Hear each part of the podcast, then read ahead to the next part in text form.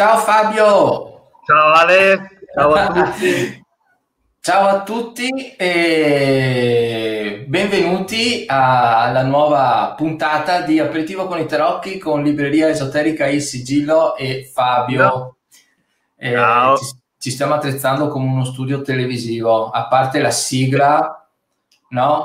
la sigla ci sta, anche la musichetta mi piace. Ecco, quello è l'importante. Avverto tutti che se tra un po' io sparisco è perché sto testando una videocamera 4K che non capisco perché va in stand-by. Mm, in stand-by. Quindi se sparisco devo riattivarlo oppure passo alla webcam, quella, quella tradizionale. Insomma. Eh, intanto io vado avanti mentre tu sì, ricompari. Insomma. Sì, eh. sì, sì, sì, sì. sì, sì, sì.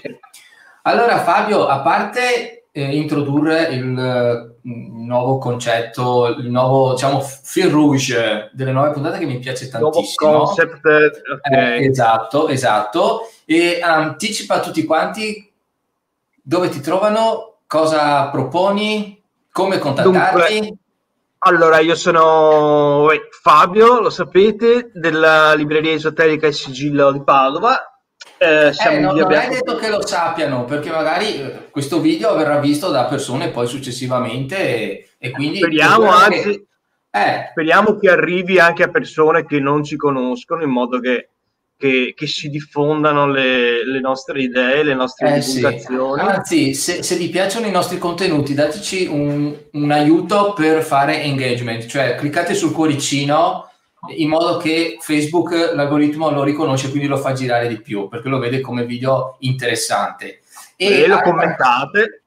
Meglio ancora se commentate perché poi eventualmente con delle domande siamo in grado poi di rispondere anche se la diretta è finita. Chiusa parentesi vai pure Fabio Dicevo via Beato Pellegrino 102, eh, qui a Padova, eh, specializzati nel, nell'esoterismo per l'appunto, nelle scienze occulte e nelle molte eh, branche, nelle molte eh, discipline che, eh, in cui l'esoterismo è, è suddiviso.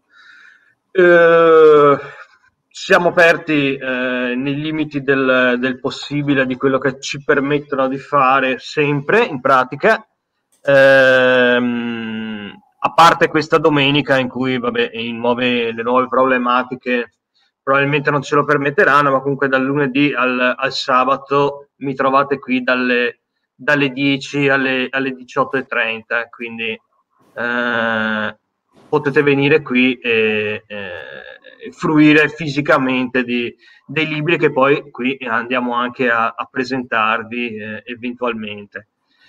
Nel, nel, caso di oggi, come il titolo di, dell'aperitivo odierno eh, recita, parliamo di un testo eh, veramente, veramente interessante e soprattutto denso, denso di argomenti che io ho amato tantissimo e che consiglio a tutti voi ed è il mulino di Amleto. Ecco, eh, premetto che quello che vi ho inviato, vabbè, la copertina sì, non sì, è così sì, importante, comunque c'è un'illustrazione eh, eh. di Blake, se non vado errato, ok? Ehm, ecco, premetto che ho messo un, titolo, un, titolo, più sintetico perché altrimenti veniva troppo lunga anche la spiegazione, ma adesso andremo bene a fare la, la disani, disamina. Eh, Fabio, mi hai visto sparito mentre parlavi? Sì, per un paio di secondi. Eh, ok, appunto è successo quella roba là. Dopo, quando sparisco, rimetto la webcam, quella normale, se riesco. Ok. Mm. Ok, io intanto, vabbè, non vado alle tue sì, sparizioni. vai, vado pure, vai pure, vai pure. Okay. Dunque, eh, il sottotitolo del, di questo saggio di Giorgio de Santigliana e Erta von Decken è mm, Saggio sul mito e la struttura eh, del tempo. Quindi, ehm, Il mulino di Amleto è, è un libro, eh, è un saggio veramente raro, cioè nel senso che è uno di quei libri eh, che capitano una o due volte per secolo, quindi un, un piccolo tesoro della eh, della, della, storia delle religioni, della mitologia, che va veramente custodito come, come un'opera, un'opera, preziosa e, e, che rimarrà appunto nel tempo. Eh, perché il mulino di Amleto?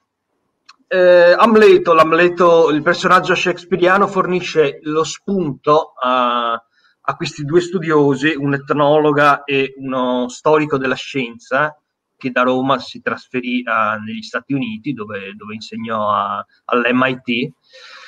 Eh, fornisce lo spunto eh, per parlare del fato, della necessità e, e, ehm, e, di come soprattutto il tempo per gli antichi era concepito. Noi sappiamo che tutte le, eh, tutte le costruzioni antiche, tutti i luoghi, tutti i luoghi di, eh, di, potere che ancora oggi, le cui rovine ancora oggi disseminano eh, il pianeta Terra, erano costruite seguendo il moto degli astri. Per noi il cielo attualmente eh, noi abbiamo l'orologio, nel senso è ancora, a, a, come dire, ancora più eh, direttamente, siamo davanti allo schermo di un computer, vedo la data, l'ora, clicco e ho un calendario luna, lunare, clicco e ho, eh, conosco le, le, le posizioni mh, mm, astronomiche, conosco tutto quello, però eh, tutte queste cose non le vivo, quindi il rapporto con il cielo eh, noi siamo completamente separati da, eh, dal firmamento, ma per gli antichi non era così. Per gli antichi c'era una connessione, un vero e proprio cordone ombelicale, che poi adesso vi, il mulino di Amleto spiegheremo il perché, il perché di questo titolo, eh, un cordone ombelicale che collegava direttamente la terra e il cielo. Scusa eh, Fabio, con... ma cioè, se mi vedete muovermi, tu lo sai già. Ah vabbè, perché magari... c'è l'ospite, esatto, sotterraneo. Sì, perché si avvicina, Miagola si avvicina e poi quando sto per accarezzarlo va via. Ecco qua, no, magari volesse salire, sono riuscito a...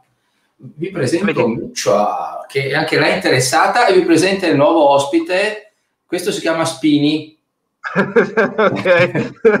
non è un peyote, spero. no, no, no, questo qui mi aiuta. Eh, un giorno ci parlerai del, del tuo pendaglio, eh, dell'orgonite. Ah, dell'orgonite, sì, volentieri. Esatto, mentre io nel mio piccolo ho preso il cactus perché comunque protegge dalle, dal, dal, magnetismo, dalle forze elettromagnetiche che emana il computer e il monitor, quindi è comunque una buona, buona difesa, insomma. Sì, beh, Shungite, Tormalina Nera sono altre pietre che, che ti schermano contro queste, contro queste influenze. Eh, cosa stavo dicendo? Non me lo ricordo più, va bene lo stesso. Il mulino, sì, no, dicevo eh, che questa connessione tra cielo e terra è spiegata eh, in maniera esemplare e posteriormente in epoca eh, alessandrina dalla dal famoso verso della tavola di Smeraldo, cioè eh, ciò che è in alto è come ciò che è in basso. Quindi gli antichi, eh, quando dovevano costruire qualsiasi cosa osserva- sulla Terra, osservavano le stelle, osservavano il firmamento. È, ov- è, ovvio che il firmamento degli antichi non è il nostro firmamento, il, i nostri stessi astrologi eh, odierni sanno che quando fanno, eh, quando seguono quando creano la carta natale, sanno benissimo che in questo momento le costellazioni hanno un'altra posizione rispetto a quelle, eh, alla posizione che avevano nell'antica Mesopotamia piuttosto che eh, nell'antico Egitto. Ma non è importante, l'importante è la connessione eh, speculare che deve esserci tra il firmamento e la terra. Eh, mh, che cosa accade? Questo è una, una un excursus che faccio io. C'è una frase molto famosa nell'Amleto di Shakespeare che dice il tempo è uscito dai suoi cardini. Quindi i cardini del tempo, ma eh, che cosa è... Ehm, che cosa attraversa i cardini anche nella, nella, fisicità di una porta o di un qualsiasi eh, eh altro altra, um, strumento di apertura? Un perno, un perno che passa attraverso i cardini. Quando quel perno esce dai cardini, si crea una frattura eh, tra i due mondi, si crea una frattura nel tempo e nello spazio, che è per l'appunto quella frattura che si crea nel momento in cui Amleto eh, viene a contatto con lo spirito del padre assassinato, quindi un sovvertimento delle leggi naturali. e che è poi ciò che compie, ehm, ciò che compie lo sciamano durante il suo viaggio. Eh, esce letteralmente dal tempo e dallo spazio, quindi fa uscire il tempio dai suoi cardini in modo da eh, aprire una finestra oltre la dimensione spazio-temporale per i suoi scopi, per l'appunto.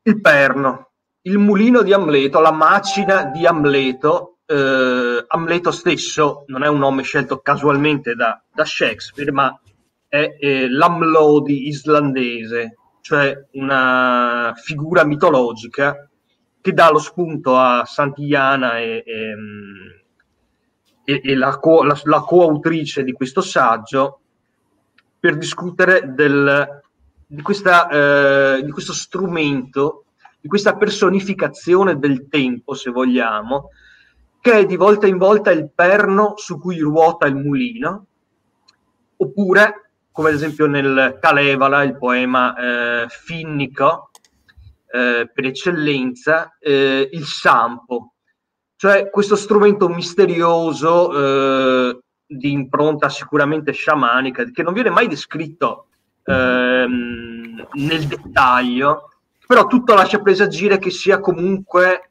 una sorta di zangola, uno strumento come quello che si utilizza per fare il, il burro, un qualcosa che entra ehm, in un altro contenitore e lo mescola o, eh, o il perno intorno al, al quale ruota eh, eh, per l'appunto la ruota del tempo. Questo ci eh, nel, mm, nell'estremo oriente la ruota, il mozzo della ruota, che è cavo, che è vuoto, eh, è lo strumento, eh, è la metafora per, eh, per indicare eh, colui che agisce pur non agendo. Quindi il, il moto dello yin yang che essendo comunque circolare, comunque mescolato, l'imperatore celeste, il Chakravarti in indù, eh, il re del mondo che agisce eh, al centro della ruota del tempo, eh, lo fa perché in sé è vuoto, quindi agisce non agendo, fa muovere il chakra del tempo, la ruota del tempo, eh, non, eh, in realtà non agendo nella sua eh, impassibile eh, illuminazione, per così dire. Il mulino di Fabio, Dimmi. Fabio, scusami perché mi sono venute da fare delle riflessioni. A parte il fatto che per noi tempo vuol dire anche quello atmosferico, usate la stessa parola, mentre magari in inglese weather è riferito a quello meteorologico e time è riferito a quello di cui stiamo parlando ora. E, e, soprattutto mi fa notare il fatto che nel corso del tempo ci siamo lentamente distaccati sempre più dalla natura, proprio a, a tutti i livelli. E, e forse associerei il, il tempo al, alle fasi lunari, alle stagioni, più a una parola simile a ritmi, che quindi sono delle cadenze che si ripetono, mai uguali, ma simili, però che in, nel momento in cui non, non prendiamo un, uno strumento inventato, arbitrario, come può essere appunto l'orologio, che in natura no, non esiste, è puramente un punto di riferimento artificiale, in realtà siamo, and- siamo andati a proprio rovinare eh, la, la, nostra empatia rispetto alla natura, I, i nostri ritmi anche biologici, i nostri bioritmi, che ovviamente non seguono l'orologio, ma seguono eh, la, la, luna, I naturali, i cicli naturali le stagioni, certo. I movimenti, i, i, i normali movimenti del cielo che per gli antichi eh, erano eh, l'indice, come dire, del, di un qualsiasi altro movimento eh, corporeo, psichico, eccetera, mentre noi abbiamo scambiato, tra virgolette, il tempo psicologico così come noi lo concepiamo, come una grandezza fisica o eh, ipostatizzato in eventi da compiersi durante la giornata, lo abbiamo scambiato con, per l'appunto, il tempo naturale, i cicli della natura che invece eh, non hanno scadenze, hanno scadenze intrinseche, ma che comunque noi non dobbiamo preoccuparci di rispettare, perché eh, l'antico, la persona che vive secondo la tradizione, eh, istintivamente agisce in quel determinato tempo, in un determinato modo, eh, per l'appunto perché la sua psiche è connessa con i movimenti celesti che a loro volta si riflettono nei movimenti eh, della Terra e nei, suoi, e nei suoi cicli.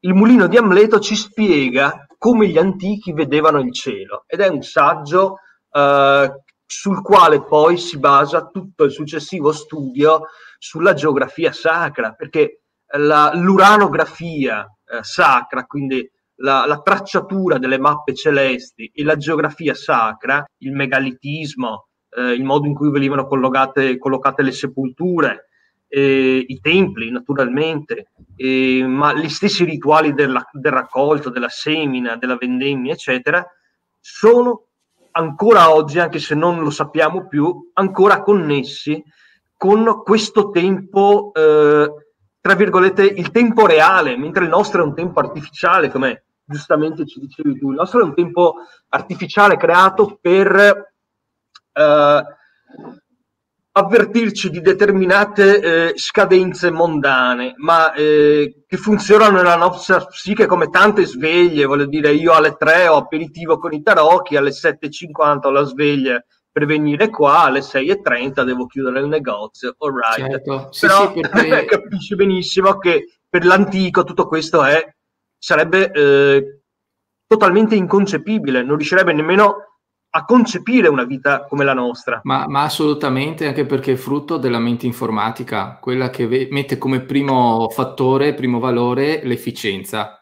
Quindi esatto. è, è, normale che noi, eh, perché se uno va a leggere i dati, dice, oh ma come sta questa società? Vede che c'è un, un'espansione in termini di consumo di psicofarmaci, di ansiolitici, di prodotti per la gastrite, che sono tutti segnali di dello stress ritmi, provocato di, dal di tempo artificiale. Da come noi viviamo il tempo e da come ci viene imposto. Perché, tra l'altro, la fregatura della, della tecnologia, se uno si va a, a, a, se dà uno sguardo all'indietro, la promessa qual era, no? Che con la tecnologia ti faciliti la vita, per fa- perché risolve prima le cose. Ma in realtà te ne ha aggiunte molte di più è l'esatto quindi, contrario. È l'esatto esatto. contrario, quindi o, o, la controlli o la subisci e la maggior parte delle persone la subisce. La subisce e ne diventa schiava. E la tecnologia, eh, voglio dire, non ha in sé, e, il, e la scienza, il progredire delle scienze non hanno in sé assolutamente nulla di negativo. È, il, è il, la nostra volontà di eh, pensare attraverso quei concetti che che la rende una, una prigione. Se noi, eh, se la tecnologia avesse per noi eh, il vero significato che dovrebbe avere, cioè semplificarci la vita, tutto questo, tutto questo tempo artificiale noi potremmo delegarlo alla, alla tecnologia e lasciare a noi lo spazio, cioè il tempo spaziale, il tempo legato per l'appunto alle stagioni, il tempo legato ai cicli lunari, il tempo legato al Sole e ai movimenti delle stelle. Tantissimi simboli che ancora adesso vengono utilizzati, pensate alla svastica, questo simbolo che eh, eh, è stato riscontrato eh, praticamente in tutte le culture del mondo esattamente e, eh, e ovviamente che adesso noi eh, molto spesso eh, assimiliamo al, al, Terzo Reich e, e all'uso distorto che ne è stato fatto, naturalmente. Lo svastica che cos'è? Non è altro che il ruotare dell'orsa maggiore intorno alla stella polare. Se tu osservi, eh, se tu fotografi per tutta la notte la volta celeste ehm, la, ehm, e poi metti a fianco le, le posizioni della, nei quattro periodi eh, cardine della notte la, l'orsa maggiore, avrai quella quel simbolo, il simbolo della svastica. Quindi il simbolo de, di come eh, il principio muove l'universo sostanzialmente. Questa è l'unica vera eh, concezione davvero naturale del tempo che possiamo provare a eh, forse non a restaurare, forse è troppo tardi per pensare di restaurarla, ma di cui possiamo almeno parlare per eh, vedere quanto ce ne siamo distaccati, quantomeno. Eh, È chiaro che sì, poi... stesse, eh, lo stesso movimento delle galassie, se uno ha ben chiaro l'immagine delle galassie, eh, ha lo stesso identico disegno. Ha lo stesso identico disegno, quindi è un simbolo ecco, scritto nella natura, che la natura ha dato a noi. Perché secondo te viene sempre preso come riferimento l'orsa polare, l'orsa maggiore, perché comunque era più visibile nel cielo o ci sono anche degli aspetti esoterici nascosti? C'è tutto un aspetto esoterico legato al concetto di, di polo. Allora, il polo, eh, gli, abbiamo gli, gli, antichi greci con Iperborea, eh, con il popolo degli Iperborei, cioè come se il flusso tradizionale stesso, Genon ne parla diffusissimamente di questo concetto, il concetto polare della tradizione, eh, come se tutto il flusso stesso della conoscenza venisse da quello specifico punto dell'universo, da quel principio, che ha dato origine eh, al mito di Thule, l'isola all'estremo nord, al mito degli iperborei, al mito de, dell'Apollo iperboreo, per l'appunto, che è sostanzialmente l'ispiratore di tutta la, eh, la cultura classica, di tutta la cultura antica.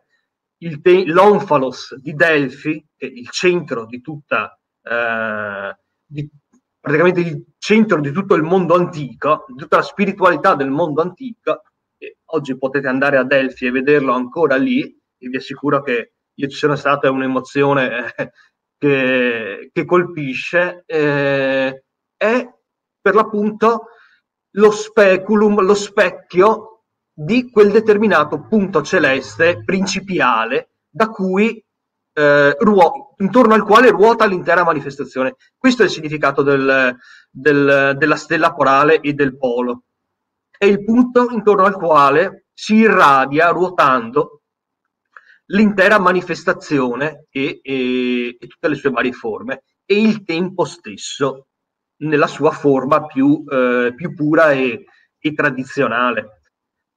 Poi naturalmente per chi vuole eh, approfondire questo concetto, perché non è nostro, voglio dire, non è un concetto eh, né italico né mediterraneo né ellenico, ma certo. noi lo ritroviamo, i nostri due amici ce, ci fanno fare un vero e proprio, una vera e propria cavalcata nel tempo e nella mitologia fino ad arrivare, ehm, fino ad, arri- ad, arrivare in Iran, in Mesopotamia, al, um, ovviamente ai, um, all'epopea di Gilgamesh, con il suo che ha dato poi ovviamente eh, spunto per, per, la creazione dei miti ebrai, ebraici e biblici, naturalmente.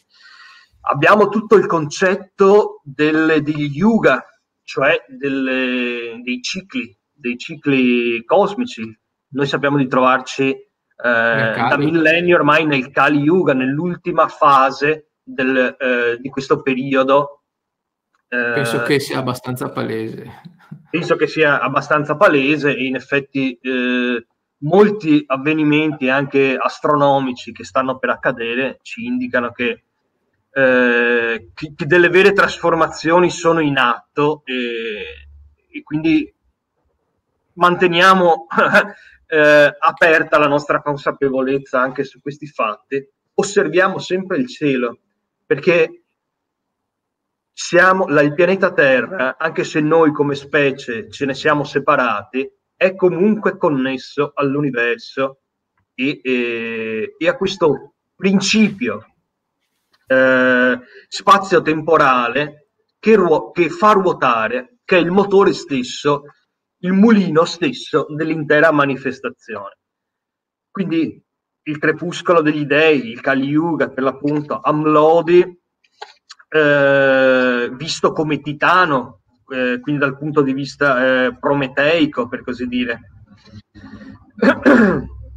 La parte sciamanica, naturalmente, di cui discutevamo prima, il, ehm, i libri dei morti, la, le terre occidentali, perché la geografia sacra è una geografia terrena, ma anche ultraterrena l'antico, il, l'essere umano antico percepiva il tempo su vari piani. Percepiva il tempo naturale, il tempo astrale, eh, il tempo terrestre, appunto ciclico, ma anche un tempo sovrannaturale e una geografia, quindi uno spazio e un tempo anche sovrannaturale, quindi una dimensione eh, intermedia, per così dire, in cui c'erano le strade che conducono al, all'oltretomba, eh, all'interno del quale anche lì ci sono varie regioni, ci sono i campi elisi, ci sono eh, i fiumi, il Lete e via dicendo. Cioè, eh, una vera e propria geografia a più livelli, una geografia sacra multidimensionale. Questo certo. è il concetto. Permettimi, permettimi, di aggiungere una cosa che è correlata a quello che dicevamo prima della mente informatica, che per contro eh, se ci sono delle persone che non seguono i, i, ritmi, quelli della società, sono gli artisti, che per definizione non usano la mente informatica, ma usano quella artistica, quella creativa, se vogliamo. E eh, basta pensare che ne so, Leonardo da Vinci, giusto per citarne uno, che magari per finire un'opera lui se ne fregava, ci metteva anche cinque anni, perché non, non, non ragionava in maniera sistemica, lui faceva le cose quando aveva voglia sostanzialmente. Ecco. E se qualcuno, eh, perché io penso che uno dei fattori dell'ansia, come dicevamo prima, è anche essere un po' distaccati dal nostro essere, no? E, e se uno volesse veramente capire il proprio tempo, che è soggettivo, ha un punto di riferimento sostanziale, che è il ritmo del proprio cuore.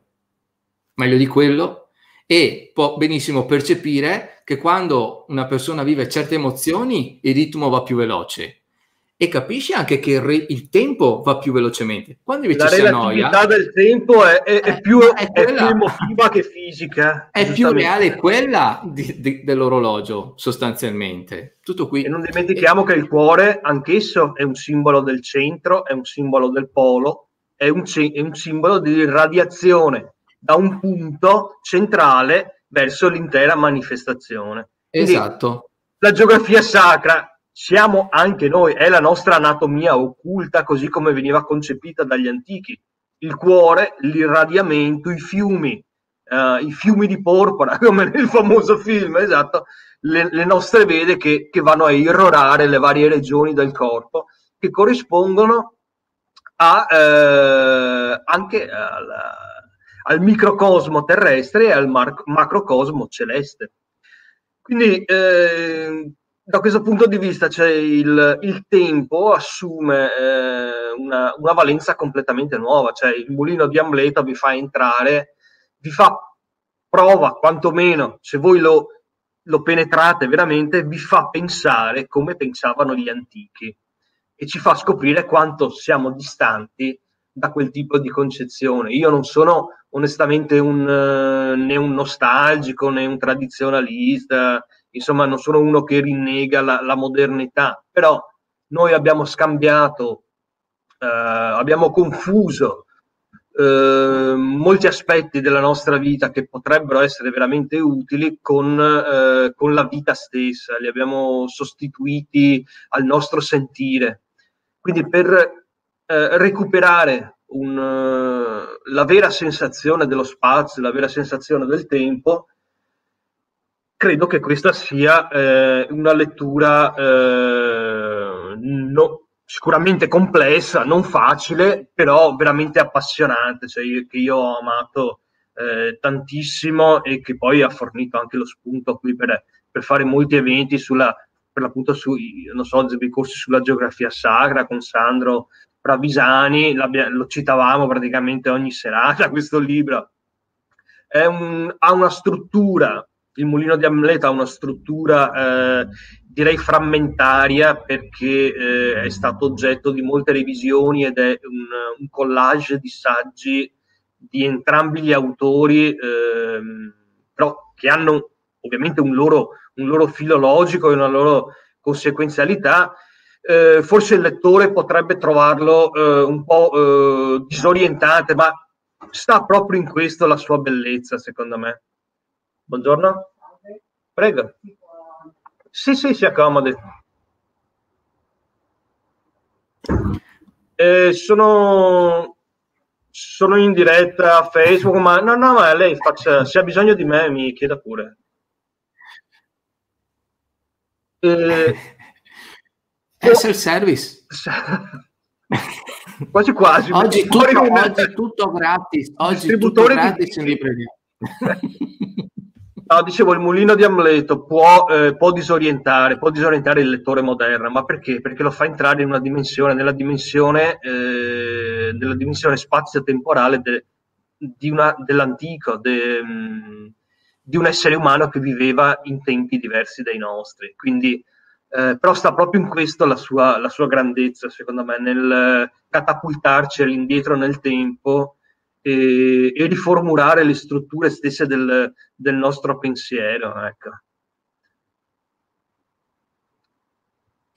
Ok, e, beh, volevi aggiungere qualcos'altro oppure mh, mm, facciamo i saluti e ricordiamo un po' alle persone come possono raggiungerti e che consigli magari poter ricevere? Allora, guarda, mh, mm, da aggiungere, non aggiungo niente perché preferirei, preferisco eh, non spoilerarvi questo libro che veramente merita di essere letto dall'inizio alla fine e sono sicuro che molti se ne innamoreranno come, come è successo okay. a me. E, ok, ok.